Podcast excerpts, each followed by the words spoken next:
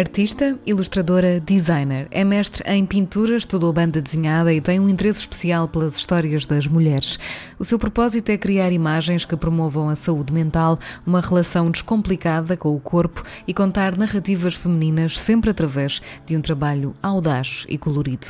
A ilustração tem sido o seu foco principal já há mais de nove anos e é dessa maneira que ela nos mostra a missão bem definida que tem para o seu presente. Com ela percebemos e entendemos novas histórias sobre as mulheres e novas maneiras de vermos até a nossa própria narrativa. Hoje é dela o Fémina Silvia Rodrigues.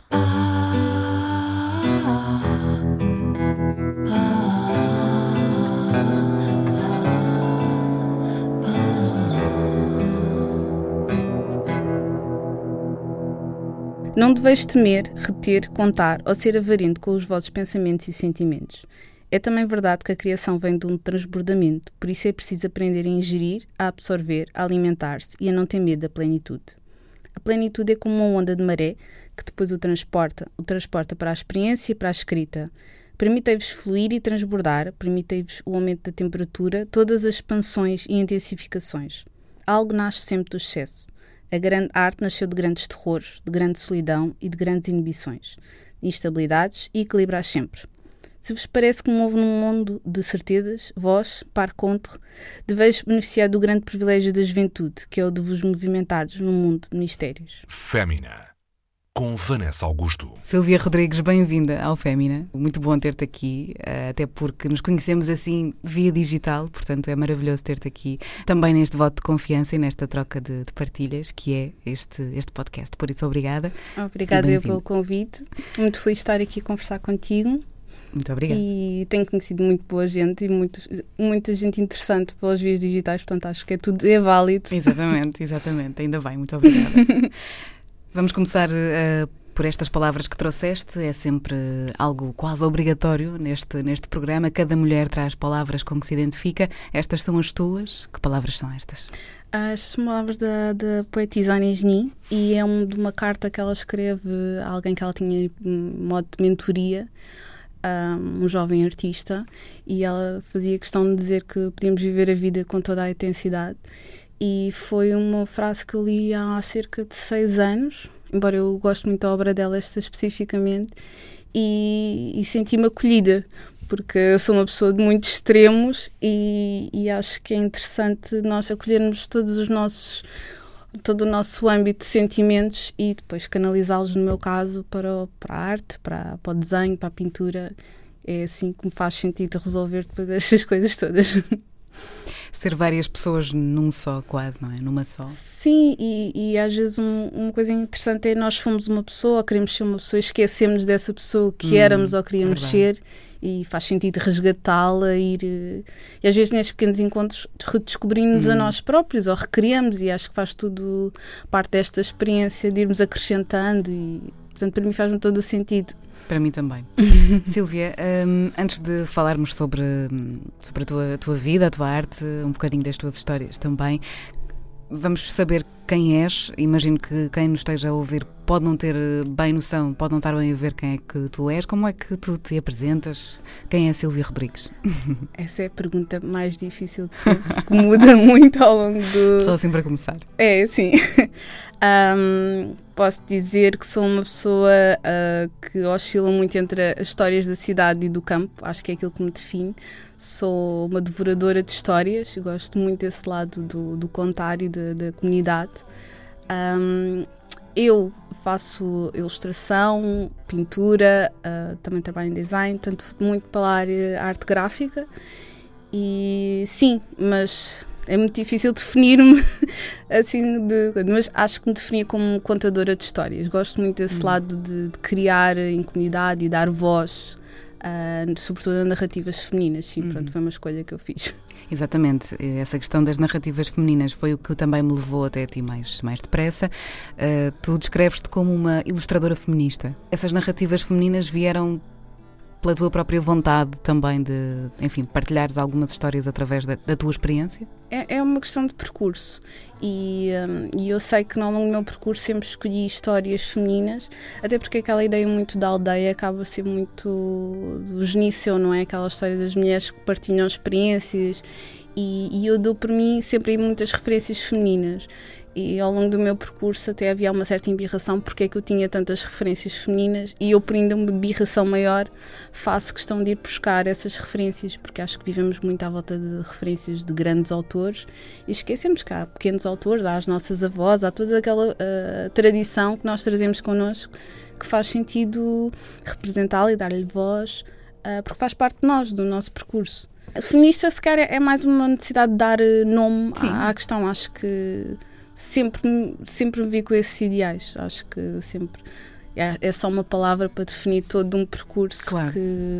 Claro que sim. É isso, é só um nome para, para é, tudo aquilo que, que essas próprias experiências representam. Exatamente, sim, sim, sim.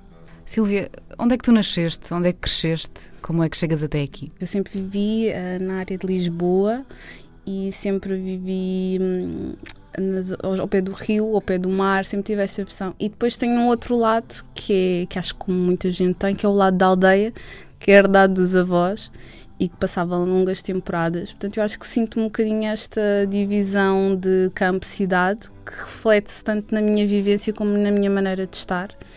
E sinto-me aquela deambulação que nós temos, não é? Que. Onde é que eu venho? Aquela melancolia, se calhar, também, ou nem por isso? Eu não, não, sinto não sinto muito esse, esse essa, esse sentimento associado aos artistas de melancolia. Eu sempre fui uma pessoa que. Não, por causa do, do campo, mais até, por causa dessa não, dicotomia campo-cidade. Sim, eu acho o, o campo eu vejo de uma maneira muito. Por exemplo, o campo permite-me a questão das estações, é uma coisa muito ativa, não sinto o campo assim dessa melancolia. não, mas, é, mas é interessante é pensar nisso, que há o campo de quem vive o campo, há o campo de quem da sim, cidade sim, sim. como vê o campo. É e por acaso é uma questão Para mim é muito frustrante voltar à cidade quando estou no campo, por exemplo. Sim, é um choque de, de, ritmo e tudo. é, é. Mas depois também há o caminhar pela cidade assim à noite, aquele uhum. de reconhecer o espaço e as coisas e as luzes. Eu gosto muito das luzes da cidade. Uhum. Sinto muito falta desse movimento no campo, por exemplo, que não há luzes, há os barulhos, há o som. Uhum mas a cidade tem aquelas luzes que eu gosto muito. Tens as estrelas, não é? Sim, tem as estrelas, é verdade. não dão grande luz, mas, mas estão lá.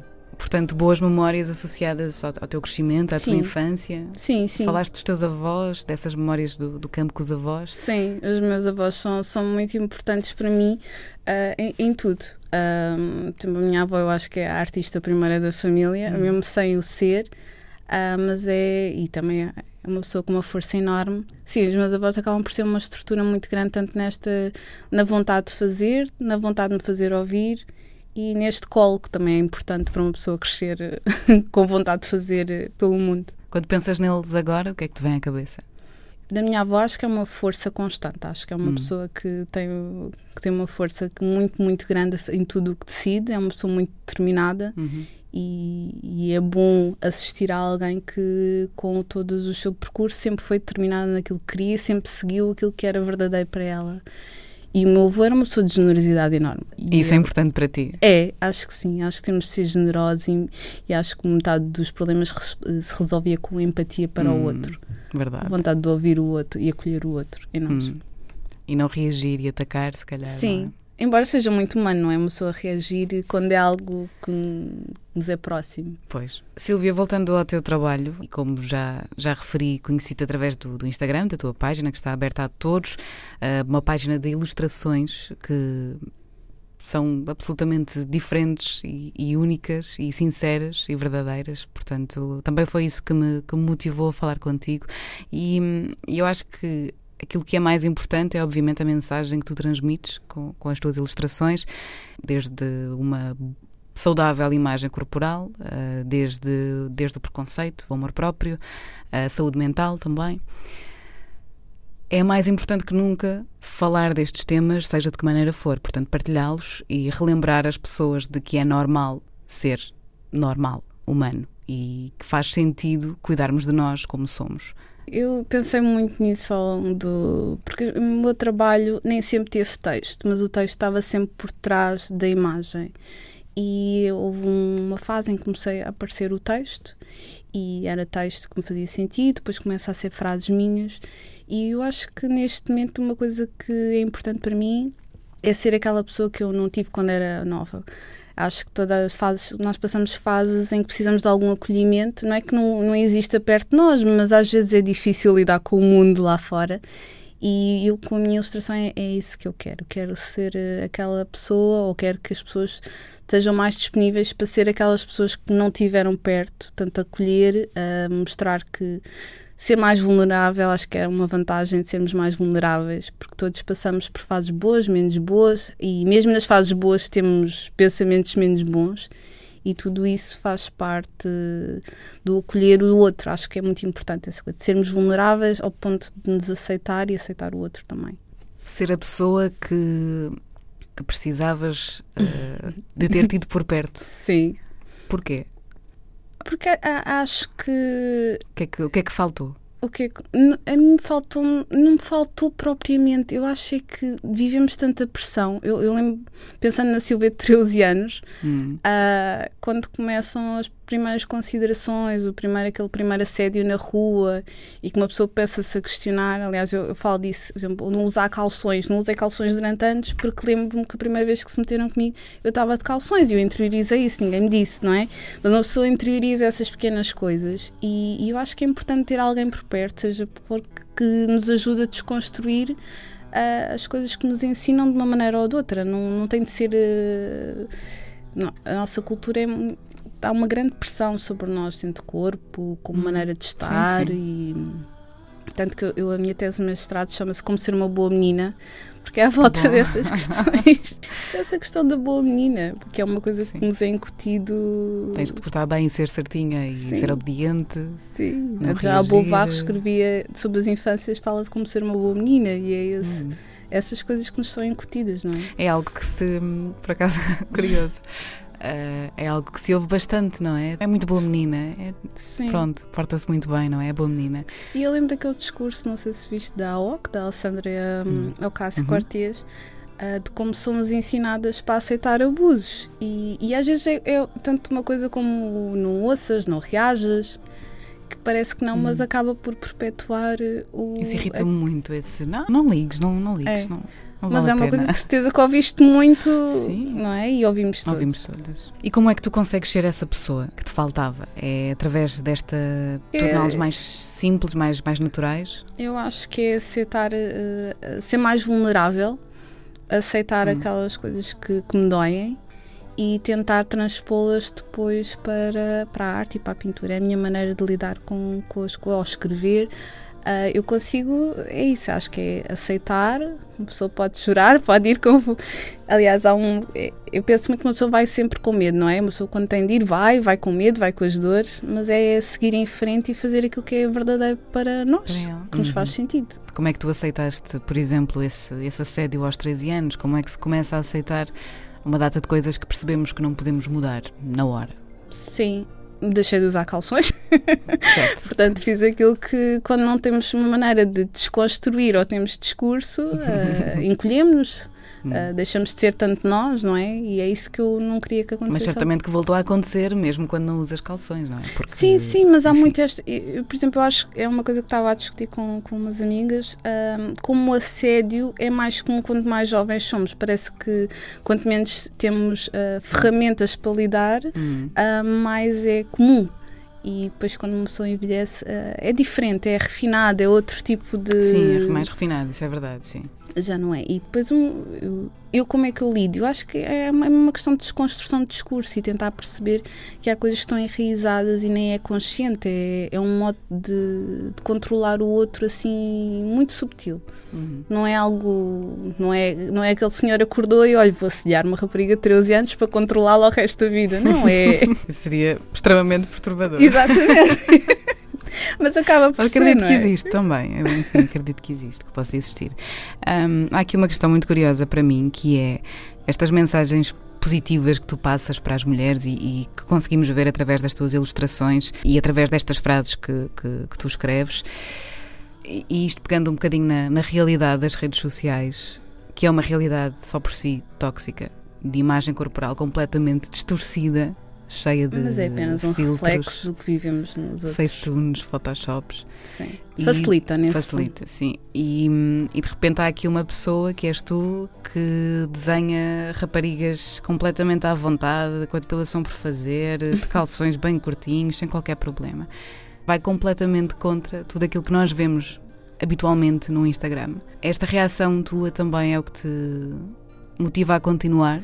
É, é, é uma edição, é uma escolha e, e, e conscientemente escolho mulheres que se, com determinado tipo de cor, com determinada representação. É uma, é uma edição e é consciente. Uhum. Uh, porque acho que a representatividade de vários tipos de corpos, vários tipos de pessoas, várias maneiras de estar na vida é importante e, e eu consigo dar essa representatividade, por isso para mim é importante mas depois também acho importante que estas pessoas existam e hajam noutro plano. Hum. E é isso que eu acho importante, é hum, começarmos a ter, ver outro tipo de pessoas e a agir no nosso mundo, sejam políticos, seja todo tipo de coisas, sejam atrizes, uh, com hum. um peso realmente de não só um boneco, não é?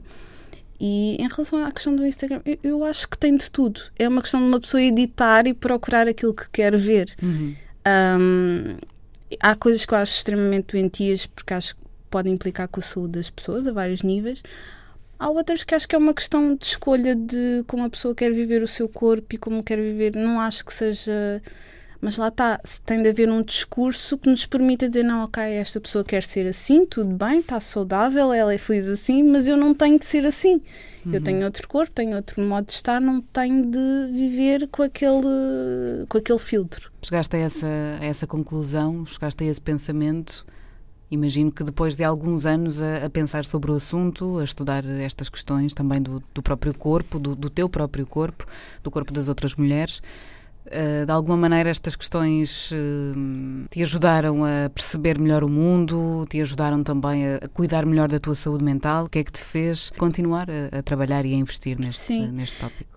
Eu acho, no meu caso, eu, eu as expressões que eu sentia sempre foram muito uh, externas, nunca, nunca eu senti que estava algo errado comigo nesse sentido. A pressão era externa e, claro, como a pessoa tenta responder a tudo aquilo que, nos, que faz sentido ou que nos dizem que faz sentido. Mas a partir do momento que consegues, e acho que com a idade, depois uh, consegues também editar com quem é que te dás, o que é que uhum. vês, e, uhum. e, acho que isso é importante mesmo em termos de discurso.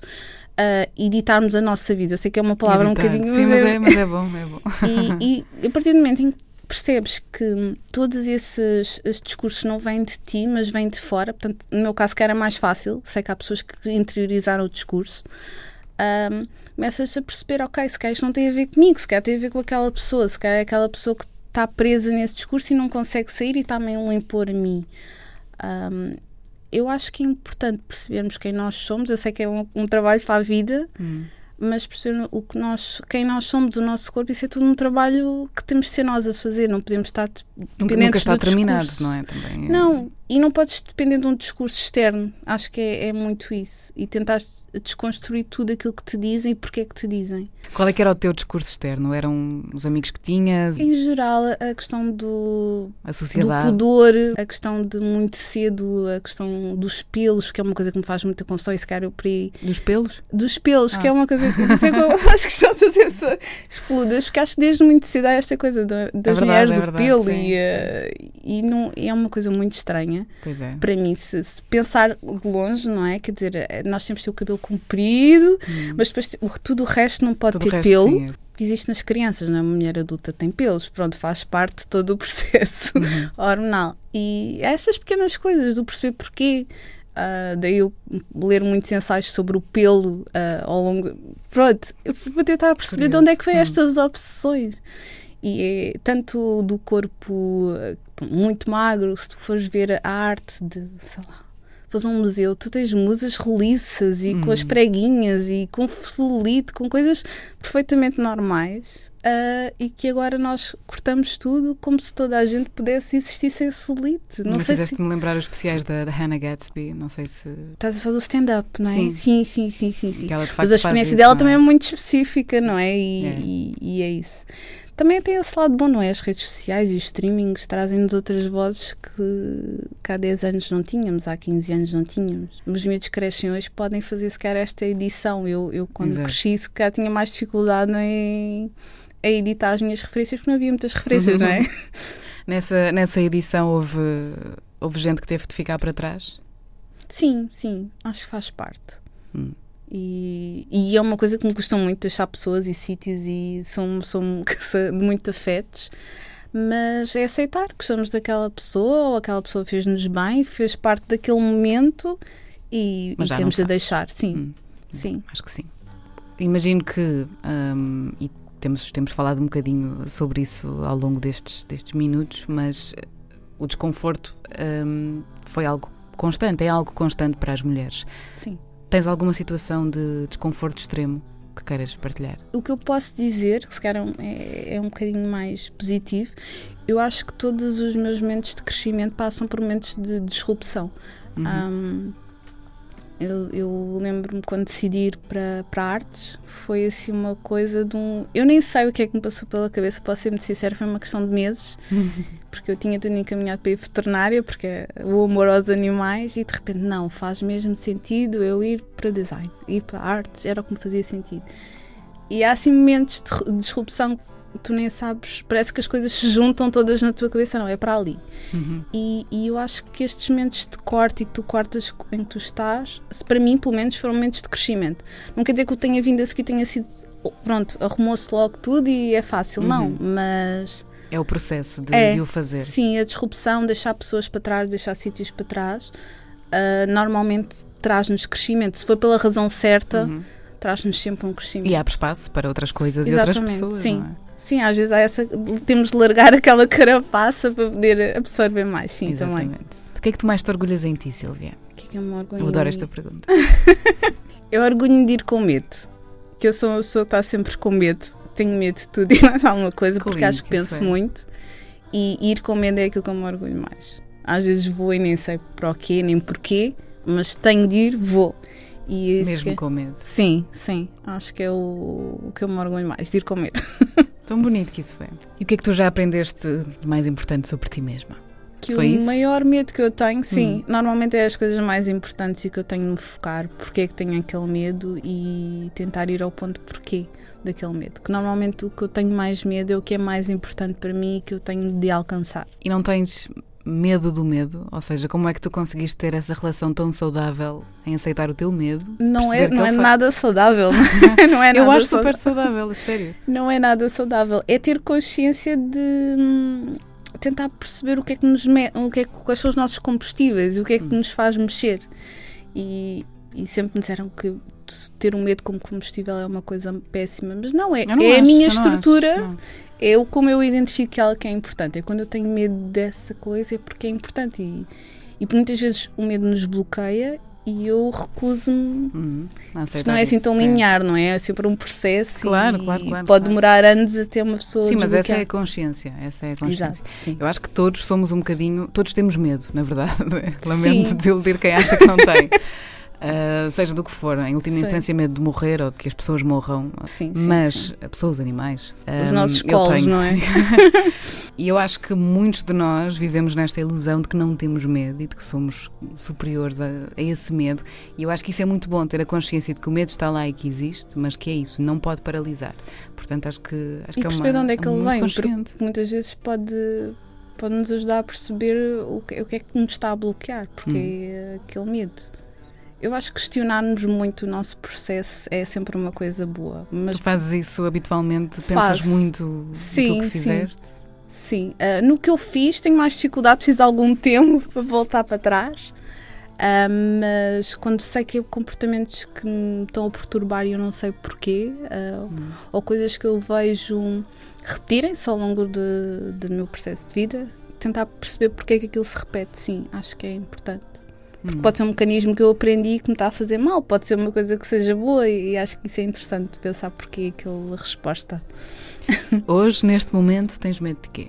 É uma coisa muito banal, mas eu tenho muito medo das pessoas dos comentários das redes sociais, das pessoas que uhum. comentam as notícias, porque fico a pensar que aquelas pessoas moram, moram e andam por aí. Uh, tenho muito medo da falta de empatia, uh, a dificuldade que as pessoas têm quando nos acusam de, de uma falha, seja de, de racistas, seja de machistas, as pessoas não, não pararem. Eu, eu, eu, acredito que doa quando alguém. dói quando nos chamam uma coisa, mas porquê é que nos estão a chamar isto? E porquê é que porque é que estou a ofender o outro. Acho que tenho muito medo das pessoas terem falta de empatia e não conseguem parar para ouvir o outro. Hum, essa indiferença é algo que. Eu não, nem indiferença, eu acho que tem uma ferida tão grande que nem conseguem ver para além uh, daquilo que lhes dói hum. e não conseguem ver o outro. Por isso é que eu falo muito na questão da empatia, porque acho que é preciso perceber para além da nossa ferida, não é? Que todos nós temos coisas hum. que nos. Uh... Sim, todos temos feridas, não é? Sim. Como é que tu consegues ter essa empatia com os outros? Eu acho que me é natural uh, esta questão de ouvir o outro. Às vezes até é perigoso porque tenho muita facilidade em tomar as dores dos outros. Hum. um, mas tem muito a ver com, com aquilo de ouvir o outro, acho que sim. E consigo, eu acho que para mim é natural, tenho muito esta facilidade em ouvir o outro. Gosto muito de ouvir a história dos outros, gosto muito de ouvir o que é que é importante, quais são as suas paixões. Para mim é, é algo natural. Uhum. Um, mas sim, tenho genuíno interesse nas outras pessoas. O que é que tu procuras então nos outros? Estás sempre disponível para o que quer que venha? Ou estás à procura dessa generosidade que falaste há bocado, por sim, exemplo?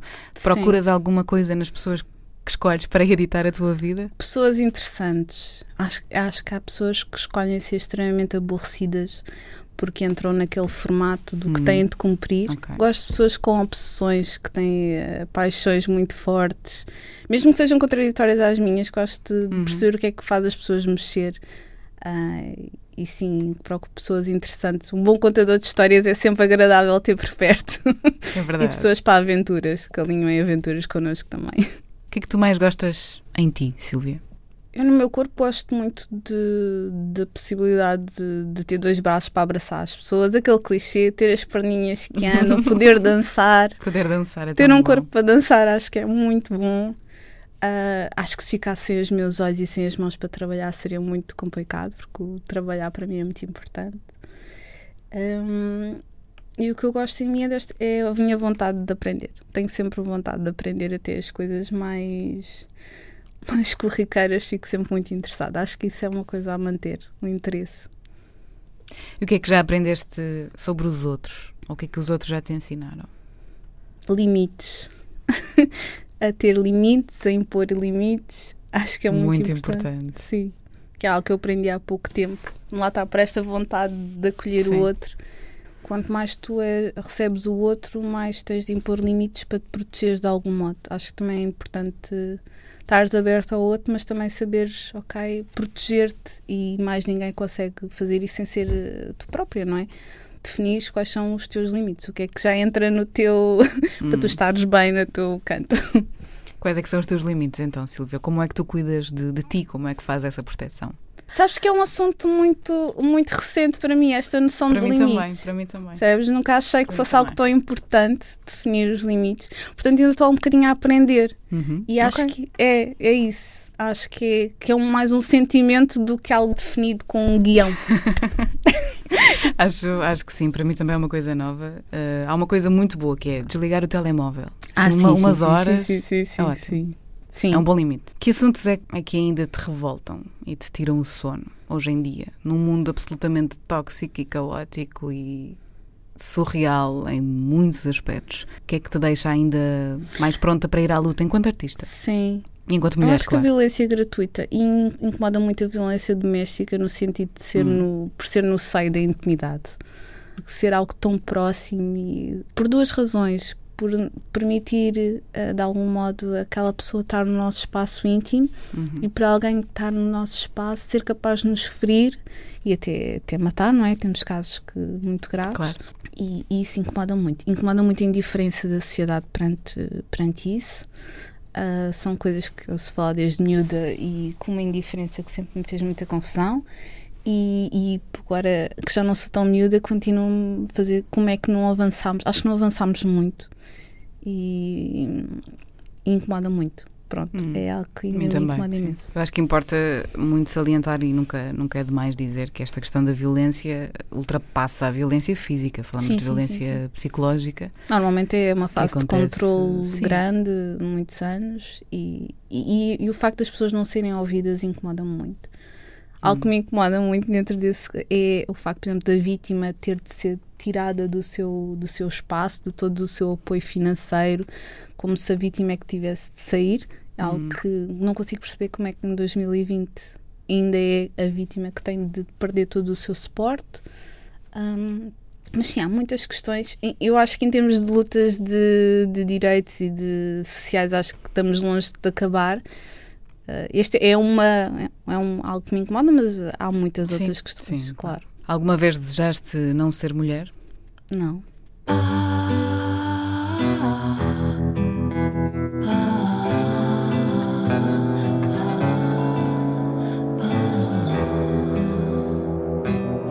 Vou pedir-te que escolhas um disco, um livro, também uma canção e agradecer-te desde já esta tua belíssima presença no Fémina. Não, obrigada por me receberes, gostei muito. Então, um, um disco uh, que já é do ano passado, mas eu estou a descobrir agora, uh, que é The Center Won't Hold, da Slater Kinney, porque acho que estou-me a rever muito com aquilo que estamos a viver neste ano, nesse álbum.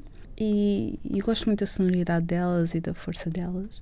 E a música que vou escolher, vou escolher desse álbum também, que é o Bad Dance, que acho que é perfeito para o apocalipse para o apocalipse que estamos a viver. E porque a dança para mim é mesmo muito importante. Acho que uma pessoa poder dançar, Sim, libertar. espiar-se É. todos os. Exatamente, é muito importante.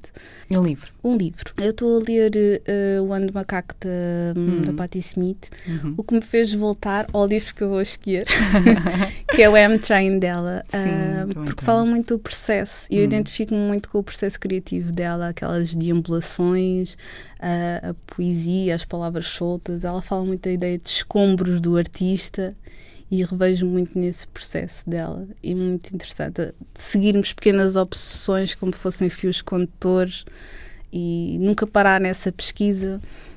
Ela, tanto o trabalho como ela própria, parece que essa é essa eterna deambulação pelo espaço e é muito interessante para mim ver, ver isso refletido no livro. Muito obrigada, Sílvia. Antes de fecharmos, uma questão assim muito rápida que é a Sílvia Rodrigues, a autora da tese Como Ser uma Boa Menina. Ahm, conclusão primordial desta tese. Identificar os nossos combustíveis, identificar aquilo que nos faz mexer, perceber que as nossas questões nós não as inventámos, não é? São questões que já existem e temos autores que nos podem ajudar a dar eh, palavras, que eu acho que às vezes isso é muito bom, poder dar palavras à, àquilo que nós sentimos e às nossas inquietações. Eu acho que dar palavras e estruturar todo o nosso discurso e inquietações é muito poderoso. Poder falar sobre as nossas inquietações. É isso mesmo, muito obrigada. Obrigada eu.